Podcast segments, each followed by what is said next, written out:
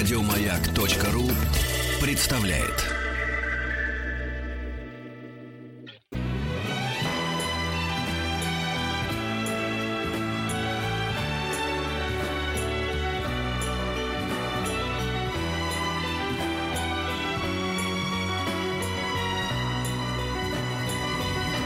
Спутник кинозрителя. И, как обычно, вы будете смеяться с кем он. Да, с тем же Антоном Долиным, каким он был прежде. Только на неделю Антон. Старше. Я не знаю, каким я был прежде. На неделю старше. Да, да, да. На неделю ближе к смерти. На десять минут старше, как говорил этот самый великий один режиссер. Здравствуйте, ребята. Как ваша так называемая жизнь? Без тебя плохо. Да, так должно быть. Это замысел мой именно таков. Да-да. Ну что, у нас э, на самом деле не такое уж адское количество разных фильмов, несмотря на надвигающиеся выходные. Я думаю, что во всем виноват э, э, День Победы. Э, э, Я думал, Чубайс. Нет, ну Чубайс во всем остальном виноват, да, да, да, да. А в этом, э, значит, семидесятый юбилей, потому что э, ну, колоссальными тиражами выходят те фильмы, которые посвящены войне, и на экранах почти не остается места для чего-то, ну, самого такого масштабного, интересного, другого. Ну, хорошо это или плохо, я не берусь судить. Фильмы, во всяком случае, хоть и неровные, достаточно, мне кажется, при этом любопытные, и об этом как-то рассказать можно. А, собственно, фильмов два. Один выходит на этой неделе, а, сегодня уже вышел, а другой выходит через неделю. А, на этой неделе у нас «А зори здесь тихие», на следующей «Дорога на Берлин». Я а, заинтригована. Продолжай. Да, я и сам заинтригован. Ну, очень коротко и без а, каких-то... скабрезных деталей. Мне не понравились «А зори здесь тихие», хотя э, я, безусловно, далек от того, чтобы говорить, что это такой же бездушный, глупый, бессмысленный, вредный ремейк. Э, а это, на самом деле, ремейк все-таки в большей степени, чем еще одна экранизация Бориса Васильева. То есть есть вещи, которых не было в повести, но были в фильме Ростоцкого, и они перенесены в новый фильм тоже. Mm-hmm. Что говорит скорее о признаке ремейка. Вот. Но это неплохо само по себе. Это не то же самое, что там «Кавказская пленница два» или «Служебный роман. Наше время», или еще всякое там «Джентльмены, запятая, удачи». Нет. «А зори здесь тихие» — это, конечно, попытка сделать абсолютно честное кино, а, рассказав в нем а, знаменитый сюжет. Не могу сказать, что он там вечный или легендарный, но он очень знаменитый для России. А, рассказать предельно современным языком, с которым режиссер Ренат Давлетьяров, очень опытный продюсер, все-таки, будучи молодым режиссером, это его всего вторая, по-моему, режиссерская картина, в самом случае, выходящая на экран вот, по хронологии, недостаточно хорошо им владеет, так скажем. То есть он очень старается, актер очень старается, кое-какие типажи подобраны здорово, другие подобраны хуже. Картина очень неровная, и есть моменты, в которых... необходимое для такого фильма эмоциональное подключение абсолютно отсутствует. Ну вот, знаете, как слабый интернет. Бывает, ты где-то едешь, там ловишь, чтобы что-нибудь там посмотреть или послушать музыку. Вдруг раз, начинает прерываться. Вот с эмоциональным э, рядом там так. У меня такое ощущение, что, наверное, они сами это не признают, что авторы картины это тоже чувствовали. Потому что худшее, что в ней есть, э, это музыка некого человека по имени Роман Дармидошин, который не замолкает вообще ни на секунду. И когда надо сочувствовать умирающим героиням или предчувствовать их гибели, она начинает звучать так, что хочется просто заткнуть уши. Я не говорю о качестве этой музыки, я не говорю о том, что в моменты идиллической деревни, откуда они еще не пошли, все героини на смерть. Вы меня извините, что я не рассказываю сюжет фильма. Я думаю, что я все-таки... Думаю, все ну, да, да, в основном... да, десятков раз. Вот, да. А, сюжет тот же самый. И реально вот появляется этот, а, это селение, и начинает звучать а, музыка. Я думаю, напряженно, это «Хоббит» или «Властелин колец»? Нет, секундочку, это уже «Титаник». И вот оно так вот, вот и звучит примерно. То Очень есть, помпезно прям. Помпезно так. И списано с э, голливудских саундтреков. Это совершенно не голливудское кино, это вообще интимная история. Ну как, пятеро девчонок молодых пошли на верную смерть с мужиком, который не знал, как э, от этой смерти их спасти. Вот про что это кино, вот про что эта история. Это не про людей, которые за великую родину воевали. То есть это бэкграунд этой истории. А, актрисы тоже, ну, неровно, я поэтому... Вообще говоря, вот знаешь, мы можем перечитать сколько угодно и то, и другое, и саундтреки, шмаунтреки, но меня, конечно, поражает э, вот смелость людей, которые берутся за такое, вот правда, серьезно. Это, да. Помимо того, что это неизбежное сравнивание, это же не то, чтобы сравнивание, я не знаю, там... фильма «Легенда семнадцать», я не знаю, с фильмом «Легенда шестнадцать». Это сравнивание, ну, да, с, с росписью э, там капеллы, да, как бы. Вот, приду, согласен. Я сейчас приду и распишу тоже какую-нибудь церковь там. Да. Я могу это сделать, у меня есть краски, как а бы. Ты знаешь, что, я видел картины, ты, репродукции. Ты знаешь, что фильм «А зори здесь тихие» старый, э, он является объективно самым популярным в Советском Союзе фильмом о войне. Я не хочу сказать, что он лучший. То есть, если бы я составлял там свою пятерку, я бы туда его не включил, хотя он мне нравится. Ну, я бы в пятерку включил, могу сказать. Ну, вот, у меня бы там были, наверное, там... Ну, понятно, д- что немножко там друг, сейчас другие не об этом фильмы. Речь, да. Да, но ясно, что это фильм, который для абсолютного большинства людей, которые вообще какие-то советские фильмы о войне смотрели, это номер один. И он уже канонизирован. И поэтому... Э... То есть даже, я скажу так, да, даже когда снимали там молодого Штирлица или что-то еще, это же не снимали того же Штирлица, только мы сейчас снимем вместо Тихонова, там, не знаю, кого-нибудь, э, э, э, я не знаю, там, Даню Козловского, да? Ну да. К, ну, разговор... к разговору о Дане Козловском у меня возникла совершенно крамольная мысль во время просмотра, которая тоже говорит об мо... о моем зрительском эмоциональном неподключении. И я эту мысль не мог прогнать. Что этот фильм, хотя вроде бы вот сюжет весь тот же самый, это типичный мы из будущего. Потому что это современные девочки, которые выглядят как современные девочки и так себя ведут, которые несколько скованно себя ощущают, потому что их раз вдруг забросили куда-то во Вторую мировую войну. И они так, опа, а чего делать? Из сериала, как, как... Из, из сериала там «Универ» или откуда там они... Ну вот, мне там, хотелось бы по- поиронизировать Нет, над Кристиной Асмус. Но ну, я, да. я не могу над ней иронизировать, потому что она очень старается. старается да. Или, э, я вот не знаю актрису Софью Лебедеву, она играет Лизу Бричкину. Очень, по-моему, она органичная, хорошая. Агния Кузнецова просто замечательная актриса. Одна из лучших сегодня молодых актрис. И играющий старшину Воскова Петр Федоров, он, ну, объективно, он замечательный артист. Но им всем неуютно. И мне кажется, все время казалось, когда я смотрел фильм, что им неуютно не из-за того, что сейчас фашисты их перестреляют, а им неуютно из-за того, что, блин, мы же «А зори здесь тихие» играем. Черт, как бы это самое не облажаться бы. Вот, повторяю, это может быть моя иллюзия критическая. Нет, нет, я, я думаю, что это не только твоя. Я не мог от нее избавиться. И это мне испортила и музыка. Музыка — это просто провал в этом фильме. Что ужасно интересно, потому что а, через неделю выйдет фильм «Дорога на Берлин», где музыка точно того же человека. И она абсолютно не раздражает. Ее там гораздо меньше, она звучит тише, и фильм получился хороший. Тоже, я не хочу ничего преувеличивать, не хочу говорить, что это какое-то великое новое кино. Но это очень э, качественное, не стыдное для молодого режиссера, некто Сергей Попов, дебютант, это его фильм первый. Карен Шахназаров выступает там автором идеи и продюсером. Но я только что с Кареном Георгиевичем долго общался, он действительно продюсер, не то, что это он под чужим именем сделал. Угу. «Дорога на Берлин» — это не фильм про дорогу на Берлин, там никакой дороги на Берлин нету. Можно с тем же успехом, кто помнит «Проверку на дорогах», финал. Помните, там где-то уже в Германии э, мы видим, как вытаскивает, не помню, бронетранспортер или какой-то грузовик э, из э, грязи героя Ролана Быкова. Вот там тут такая же «Дорога на Берлин» в эпилоге. И это действие происходит в сорок втором году. Э, несколько дивизий попадают в окружение.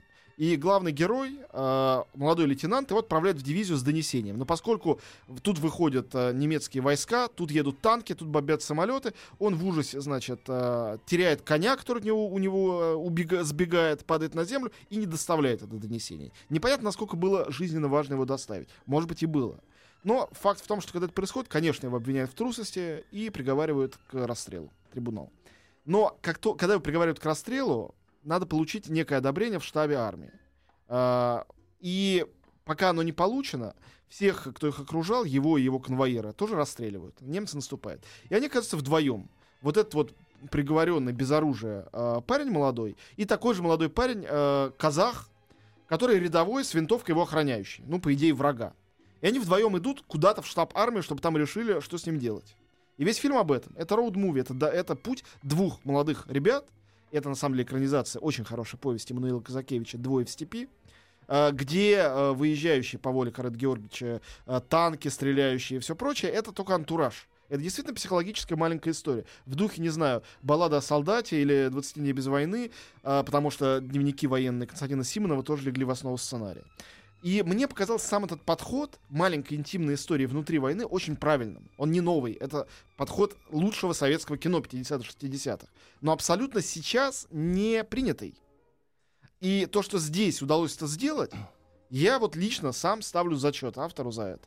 А, не, ну, то есть, повторяю, не хочу никакой восторженности. Ну, просто вот честная, хорошая четверка. Ну, по крайней мере, это не попытка. Знаете, я подумал еще... э, что у нас впереди? У нас еще, кстати, много не переснятого. У нас, например, «Летят журавли», о, «Баллада о солдате». Не говори об этом. А, «В бой идут одни старики». Можно сделать такое кино с музыкой, чтобы Топ Ган позавидовал, понимаешь? Но ну, это... типа он тебе на язык сделал. А я, нет, я сейчас... Я, я, я, я тебе еще три года назад сказал, но сделайте еще ремейк э, э, тех самых э, «А зори здесь тихие». Я бы сказал, как сарказм, как, как что-то невозможное. А теперь это возможно. То есть... Э, ну, ключевой мы, момент. Мы... Они собирают кассу, вот эти ремейки. Нет, иначе это, бы это их, не наверное, не, не, не продолжали не все. Во-первых, это не ключевой иногда, момент. Иногда да, они да. проваливаются страшно. Посмотрим, как будут собирать эти две картины. Одна из которых ремейк «А зори», а другая «Дорога на Берлин» — совершенно оригинальная новая картина. Тоже была старая экранизация, но тут вообще все другое. Вот, а, значит, давайте от военной темы к другому двинемся, потому что иначе мы ничего больше не успеем. Uh, вышел, уже идет, он с понедельника идет ограниченно в нескольких всего кинотеатрах, но это фильм, о котором нельзя не сказать. Uh, документальный фильм «Кобейн. Чертов монтаж». Совершенно сенсация мировая, американс, американская в частности. Uh, фильм, сделанный не очень, видимо, талантливым и изобретательным режиссером Бреттом Моргеном, я его не знаю, хотя все на свете там задействовано, и анимации есть, что там только нету. Не, ну если uh, ты его не знаешь, он не может быть талантливым. Да нет, ну почему, факт. Он молодой просто режиссер, ну ладно. Uh, все... записи Кобейна, архивы, видеозаписи, которые были скрыты от э, публики, э, были предоставлены этому Моргену. И этот фильм действительно монтаж и ранних его записей, бутлегов, собственно, каких-то кассет, которые он делал до группы «Нирвана». И рассказы про то, как он своей маме давал это послушать. Э, впервые альбом «Nevermind», который не слышал еще никто. И про то, как они друг друга любили с Кортни Лав, и вовсе не были они там, не грызлись. И про то, что он, поскольку у него была жуткая неуверенность в себе и боли в желудке, начал пробовать наркотики, и на героин сел из-за этого. Mm-hmm. Что правда, что нет, не знаю. Там много музыки тоже. Не то, чтобы это все было только э, попытка какой-то клубнички и копаться в личной жизни. Этого много, но уважительно. Мне кажется, что это картина, которая должна была быть. И я благодарен, что это не игровая картина о Кобейне, а документальная картина такая появилась. Хотя есть и игровая, как, наверное, многие знают, фильм «Последние дни» Гаса Ван Сента, но там не совсем Кобейн, и там очень далеко от него ушли. В общем, я думаю, что Uh, это тот случай, когда, если нужно объяснять, то не нужно объяснять, потому что те, кто знают и любят группу «Нирвана», она продолжает быть культовой сегодня, столько лет спустя, uh, они пойдут все равно на этот фильм, даже если я сейчас скажу, что это худший фильм на Земле. А те, кому не интересно, кто не в курсе, их не, им это не, не прорекламируешь. Поэтому будем считать, что я просто сообщаю. Кобейн, чертов монтаж, об этом стоит сообщить.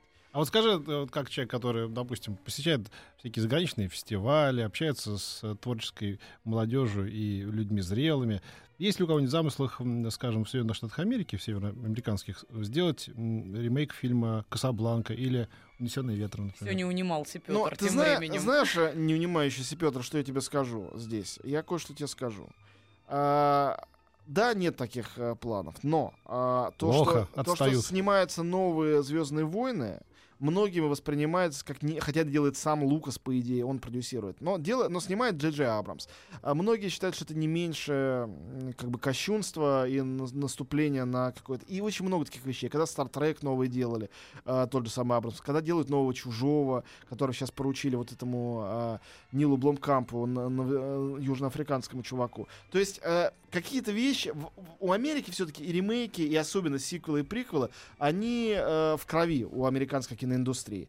И сакральных таких тем, как тема войны, для нас. Дело не в, не в теме войны. Вот, скажем, там в «Касабланке» тема войны фактически не участвует. Или там «Унесённый ветром». Я говорю, как, говорю, это одна из то... лучших картин о войне, «Касабланка». Ну, слушай, ну там войны почти нет. О чем ну, мы говорим? Окей, мы хорошо. Говорим о другом.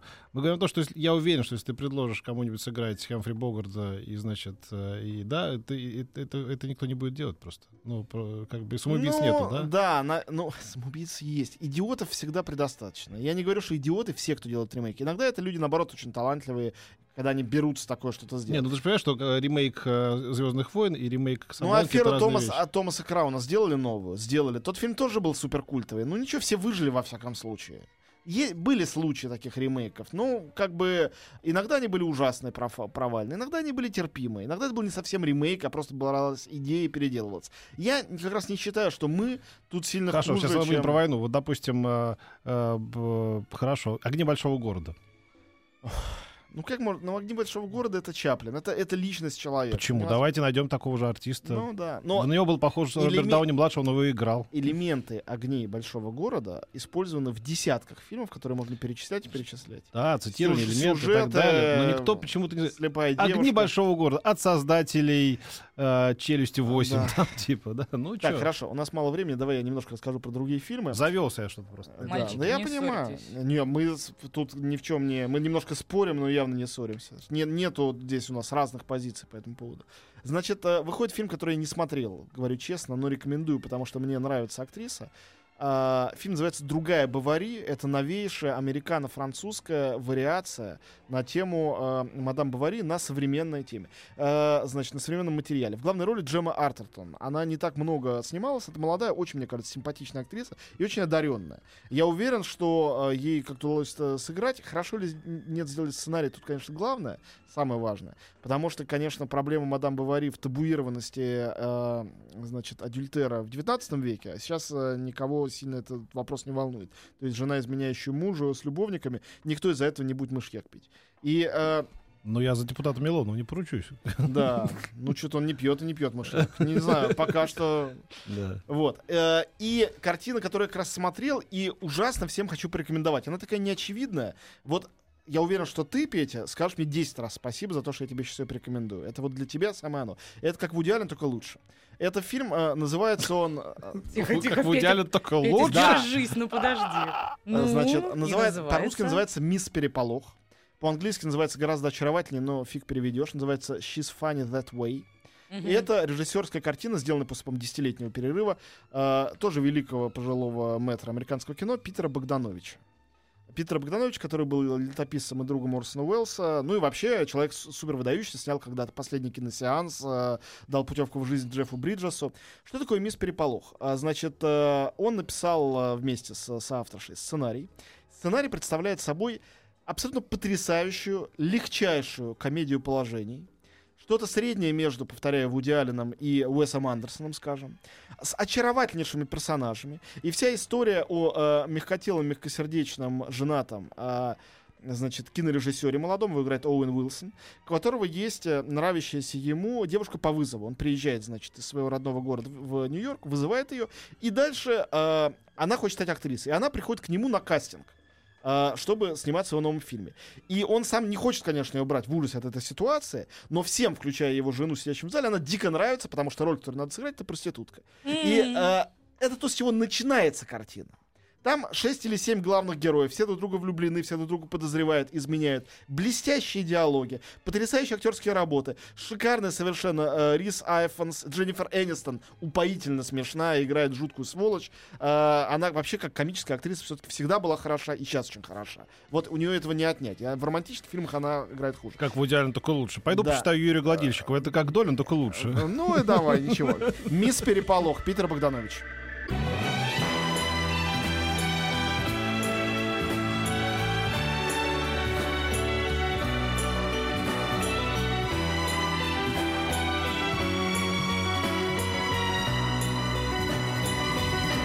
Спутник кинозрителя. Он да. же Антон Долин. Он же Антон Долин, а теперь наша э, классическая страничка. Подбор дяди Пети, рассказ дяди Антона. Ну давай тогда начинаем. Ну да, фильм, с которого мы начнем, называется «Весь этот джаз». Ну а дальше ты давай уже. Весь этот джаз. Ну, я джазу не... не имеет никакого отношения. А, ты знаешь, кстати, не совсем так, потому что, конечно, джаз, как музыка для Боба Фосси, а его правильно так называть, а не Боб Фосс, как у нас чаще принято. Вот, как-то джазу не имеет отношения, трудно так сказать. Но, конечно, весь этот джаз переводится многозначно. Это в том смысле, что вся эта неразбериха, суета там, все, да. да, вся эта чушь и так далее. О чем идет речь? Об искусстве или о шоу-бизнесе. То есть речь идет о том, как вот эти вот три явления переплетаются воедино, и как этот узел на самом деле затягивается на горле человека, который находится в центре. Три элемента, я имею в виду э, биографию, личная жизнь, э, значит, ну, режиссера, в данном случае, хореографа, режиссера, э, искусство как некая высшая э, цель, и шоу-бизнес как процесс, э, индустриальный процесс зарабатывания денег за счет искусства, благодаря искусству. то, что Бобу Фосси было известно очень хорошо. Вообще, на самом деле, я этот фильм смотрел сравнительно поздно, не то, что я его знаю с детства, и э, мне казалось всегда интуитивно, что это что-то вроде фильма Карена Шахназарова «Мы из джаза», что это какие-то веселые ребята, там играют какой-то джаз, и как-то... Когда я посмотрел, конечно, задумался. Фильм, безусловно, местами очень смешной, забавный, действительно совершенно такой суматошный, взбалмошный, но вообще-то это глубоко трагическая картина, между нами говоря. То есть это жуткий фильм, и вообще это можно на это смотреть как на фильм о смерти, фильм об умирании. А, то есть, конечно, главный герой там не раковый больной, который мучается и долго отходит а, в мир иной. Нет. Речь идет о человеке, который пытается а, все втиснуть, втиснуть в свою жизнь, что совершенно невозможно. У него сердце уже и так сбоит, он все время сидит на каких-то колесах, а, бесконечно курит, а, у него бесконечные бабы, при этом ему нужно... А, одновременно фильм сделать и э, театральную постановку. Это еще и про театр и кино. В этом ну, смысле... Сгорает, короче, мужик. Да, в этом смысле фильм «Бёрдман», конечно, это прямой наследник э, э, фильма «Весь этот джаз», то есть абсолютно по прямой. Ну и надо, конечно, сказать, что для Боба Фосси это автобиографическая картина, потому что у него был ровно такой опыт. Он одновременно ставил «Чикаго» на, на Бродвее и свой фильм «Ленни» монтировал. И практически не сдох, когда это, чуть не сдох это дело. Но ужас также в том, что он похожим образом, как его герой, в фильме умер через семь, по-моему, лет после того, как фильм был закончен. То есть, в общем, он предсказал себе свою смерть. Ну, понятно. Но, но это история про то, как человек не может остановиться, он раздираем страстями. Главной страстью является его самовыражение в искусстве, страсть к женщинам, страсть, не знаю, к выпивке, ко всему остальному. И по-другому он жить не может. И так он да. жить не может. И это, в общем, такое высокой степени сгорания. Это не просто как там какой-нибудь алкаш, который бухает с утра до ночи.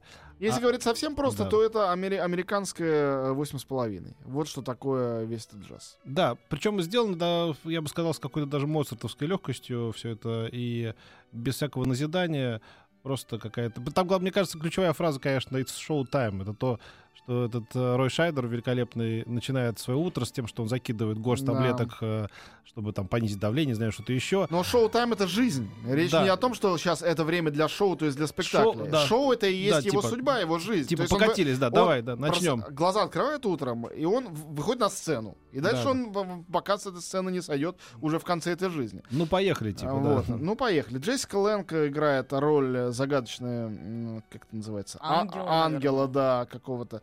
Вот. Ну и, конечно, Рой Шайдер, мне кажется, один из вообще недооцененных да, к сожалению, да. артистов. Ну, в Америке, наверное, он вполне дооценен. Не, да? Нет, я думаю, что вот его как бы последние годы, конечно, говорили о том, что его незаслуженно забыли, хотя он отметился у... и сыграл лучшие свои роли у... и в лучших фильмах лучших режиссеров. Нет, если мы пере... перечислим да. «Челюсти», «Французского связного» да. и «Весь этот джаз», вот да, просто три гол... картины. И «Голубой гром» даже можно еще да, добавить. «Марафонец» еще да, был. Да, Нет, да. ну, действительно... Что говорить? А это... потом как-то от него Голливуд отвернулся, забыли они. И потом он снимался уже в каких-то би-муви, к сожалению, в конце по- последних годов жизни. Я ничего, к сожалению, не знаю и, кстати, о, то... о его биографии. И, именно... кстати, тоже, по-моему, умер от рака, к сожалению, да, тоже. Может быть. Да. Вот, в общем, ну, наверное, если из всех ролей выбирать самую его главную одну, наверное, это эта роль была, конечно, скорее да. всего. Да. Вот, э, ну, надо так сказать, что у фильма четыре, по-моему, Оскара, ну, там нету главного Оскара за лучший фильм, зато у фильма есть Оскар, не Оскар. «Золотая пальмовая ветвь» каннская. Ну, что для меня, как для европоцентричного человека, конечно, ценнее. Я считаю, что каннский приз всегда дороже, чем э, приз э, оскаровский. Оскаровский всегда в большей степени связан с политикой, с пристрастиями академиков. А Канны — это честная игра, когда люди со всего мира, никак не связанные лично с награждаемыми, просто выбирают один из премьерных там, двадцати фильмов. И мне кажется... Э, ну... На тот, который ему укажут Жи Жакоб. Если бы. Было бы хорошо. Знаешь, сколько было случаев, когда Жакоб был обижен, когда его фавориты вообще ничего не получали, даже утешительно. Да, да, да, нет, я шучу. Ну, понятно. Да, в любом случае, соревновать, что об этом сто раз говорить в искусстве, вещь такая эфемерная.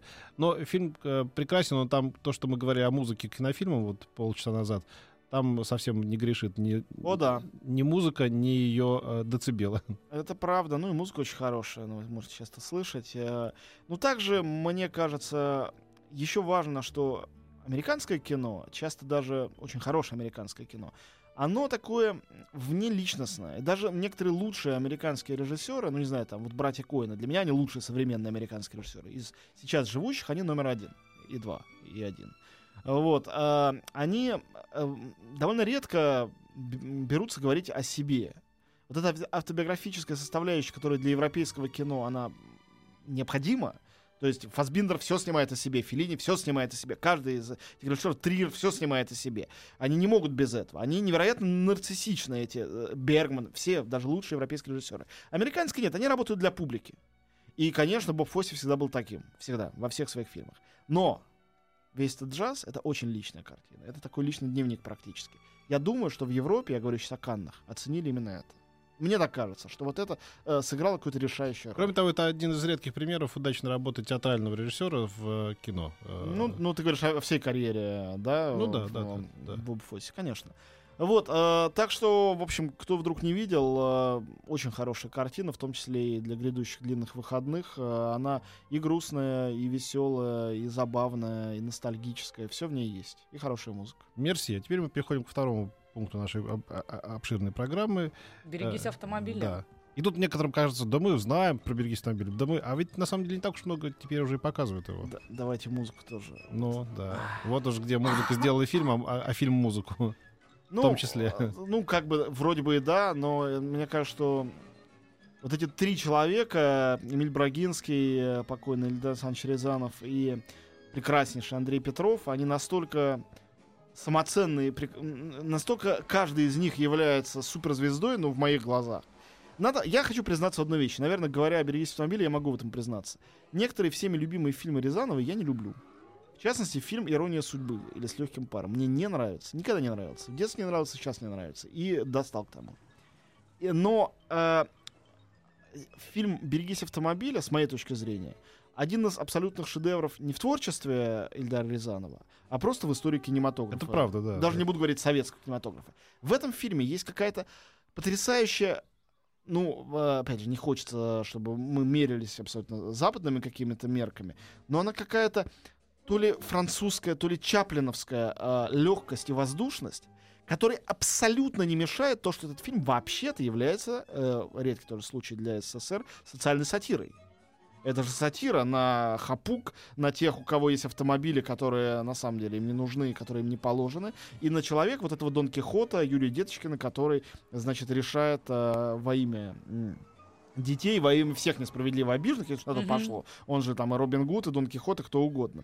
И Гамлет тоже. Ну, от этого тоже никуда не деваться, потому, потому что это на кине Смоктуновский. Причем там, знаете, вот эта вся категория, которые потом избиты, лучше, лучше, лучше. Но там они все как бы все применимы. Это может быть лучшая роль Миронова, это может быть лучшая роль Ефремова в кино, это может быть лучше... Ефремова и Смоктуновского да, то- точно Смоктуновского можно. точно лучше, одна из лучших ну, кино. Ну, Гамлет может, еще может, есть, ну, да. Две Гам... роли. Гамлет все-таки театральная да, была история, ну, да, да. да. Значит, это очевидно лучше музыка э, Петрова к кино. кино это, луч... это, это лучшая картина Рязанова, и это лучшая, может быть, советская картина, вообще снятая в период с тридцатого какого-то по восьмидесятый какого-то. Ну, года. Вот со- советские, я не знаю, там было много, на самом деле, шедевров, на мой взгляд. Ну, она там в первую пятерку входит да, точно. Да, да, да. Но из рязановских картин это точно несопоставимая ни с чем вещь.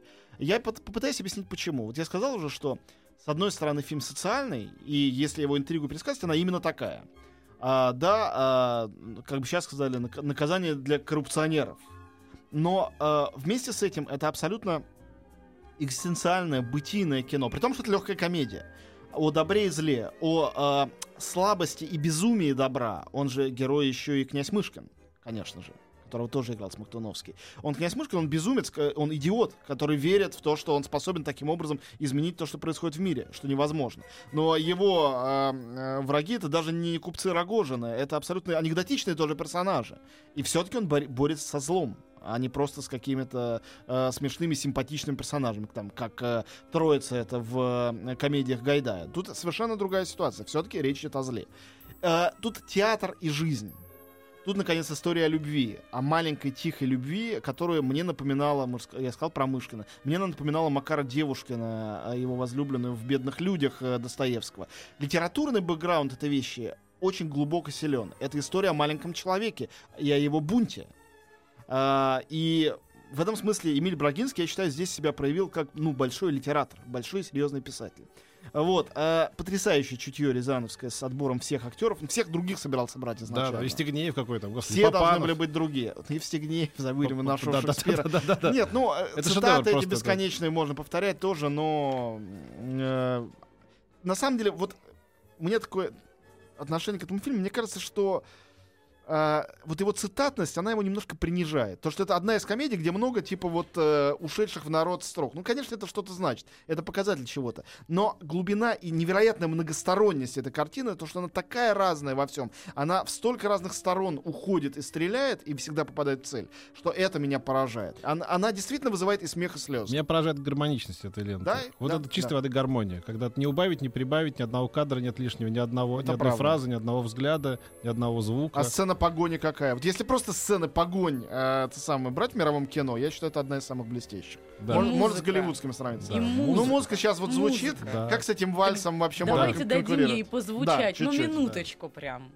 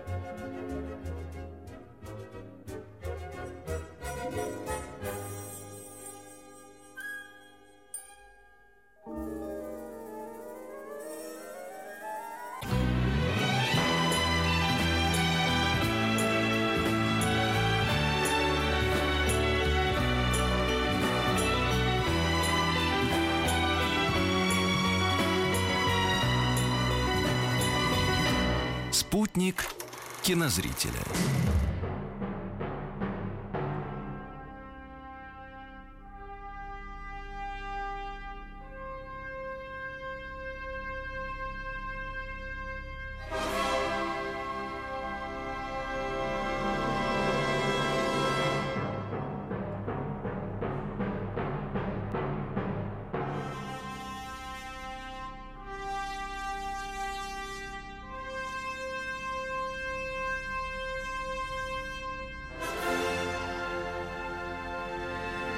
Вот эту мелодию э, придумали совсем не в «Что, где, когда», как некоторым может казаться, да, да. за последние сорок лет, а, а, а чуть немножко раньше. раньше да. Немножко раньше сделал старик Штраус.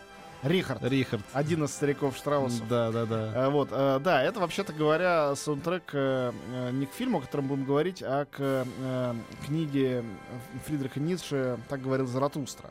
Но а, так вышло, что один из а, самых гениальных режиссеров мирового кино и одна из примет его гения, сегодня мы что-то говорим все время о киномузыке, так вот, одна из примет его гения — это его способность использовать уже ранее написанную музыку для кино, вместо того, чтобы заказывать саундтреки. В этом Кубрику не было равных. Ну, я бы, прежде всего, конечно, назвал э, «Космическую Одиссею» и э, «Заводной апельсин». Мне кажется, что эти два фильма — это эталоны использования киномузыки. И там, есть, и там классика. Да, и там, и там здесь классика, да. да. Вот, ну, у него везде было с музыкой полный порядок, но эти две картины — это просто, ну, вот, дес- действительно абсолютно золотое сечение. «Космическая Одиссея» две тысячи первого года у нас, которая вовсе не в две тысячи первом году была снята, а в шестьдесят восьмом, значит, в шестьдесят девятом этот фильм, который чудовищно разругали, разругали критики. То есть «Интерстеллар», который критики так ругали, э, говоря, что он не сравнится с «Великой космической Одиссеей», э, ни в какое сравнение действительно не идет с тем, что писали про «Космическую Одиссею». Какое это бессмысленное дерьмо, скучнейшее, необъяснимое. Э, но так думали не все. Во-первых, так не думали зрители. Во-вторых, так не думали остальные режиссеры. Потому что космическое кино, которое нам кажется, было всегда... Раньше оно было, как Протазанов снимало «Элиту». Ничего плохого не хочу сказать о прекрасном Якове Протазанове. Были замечательные фильмы. Но никто не умел снимать космос и не хотел. Что такое космос, никто не понимал. И вот тогда, шестьдесят восьмой год, момент покорения космоса человеком. Человек выходит в космос, человек видит космос, космос видит человека, и происходит этот контакт. Вот тебе другой Штраус, да? Тоже хорошо. Происходит этот контакт, который в этом фильме гениально описан, открывая жанр космической оперы. Невозможно назвать этот фильм иначе. Это действительно опера, хотя музыка в основном там инструментальная, никто не поет, но поют сердца и мозги зрителей, которые вливаются в это все. и начинают смотреть, уже с трудом будучи в состоянии, собственно, понимать смысл. Действительно, финал этого фильма, он невероятно спекулятивно невнятный. А, а, на мой взгляд, он очень понятный. Не, он, он гениальный, он mm. гениальный. Хотя мне-то кажется, что ничто в этом фильме не может сравниться по гениальности с сценой против, противостояния человека и компьютера. Вот красные вот, точки, Hell, если да, по-честному. Да. Нет, ну красная точка, которая сделана главным злодеем в фильме. Да. Конечно. Это и, конечно, вот это вот исследование безумия, которое Кубрик во многих фильмах делал, и в «Золотом апельсине», и в «Сиянии», это была одна из самых его любимых тем. А, тут на материале компьютера, сходящего с ума. Как такое могло в голову прийти? И многим же кажется, что раз это по Артуру Кларку, то это Кларк все придумал. Это не так. Придумали они это вместе. И роман Кларка был написан и опубликован после фильма. Изначально был только рассказ, и на основании этого рассказа они написали вместе сценарий с Кубриком. То есть Кубрик был на самом деле э, в основе этого всего. И это его третья, по-моему, английская картинка. Он переехал уже в Англию с Лолитой э, и жил уже там, и там в основном снимал. Хотя, конечно, она делала совместно с э, Штатами тоже. Могу поделиться, поскольку у нас мало остается времени, своим интимным опытом. Я смотрел этот фильм впервые, купив на горбушке на видеокассете, абсолютно разочаровался, сказал себе, это было в институте, когда я учился, все-таки устарел. Все-таки сейчас фантастика уже не такая. Можно еще как-то смотреть «Звездные войны», но вот это какая-то тоска, какой-то космос, классика. Потом оказался на Берлинском фестивале, где показывали а, копию а, семидесятимиллиметровую. Это один из тех фильмов, который выпускался на семидесяти, а не тридцати пяти миллиметрах. В кинотеатре, где был проектор, не цифровой никакой, а пленочный, mm-hmm. кинотеатр «Урания» в Западном Берлине. И показывали фильм даже э, с антрактом в середине, как когда-то, на гигантском экране, огромном, широчайшем.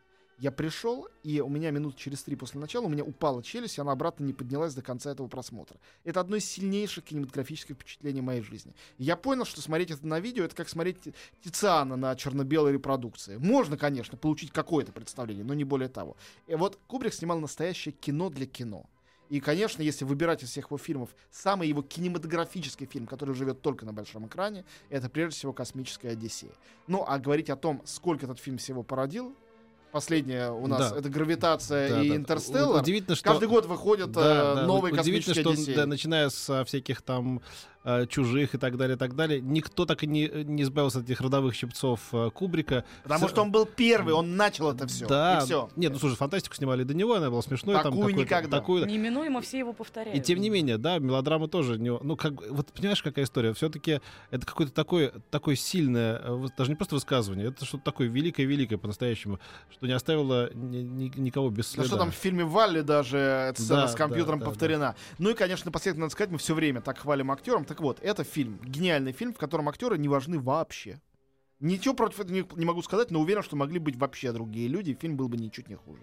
Да. Вот она режиссура, настоящая Слушайте, режиссура. Смотрите. Давайте многоуважаемым слушателям дадим послушать гениальное произведение «Вальс Голубой Дунай», а сами уже начнем прощаться. Да, не мы, против? Кстати говоря, встретимся с вами, я надеюсь, двенадцатого числа, да, когда закончатся праздники, это да. будет вторник. Да. Так что не паникуйте. И я тоже буду с вами, если да. повезет нам придешь, да? Да, я постараюсь. Потому что потом ты уже на Я фестивале. прилечу на полдня перед Каннами, приду, расскажу про «Безумного Макса» нового, который выходит четырнадцатого, и про то, что будет в Каннах, оттуда буду рапортовать. Ну все, это именины сердца просто. Да. да. Ну все, пока. Тогда пока-пока. Еще больше подкастов на радиомаяк точка ру.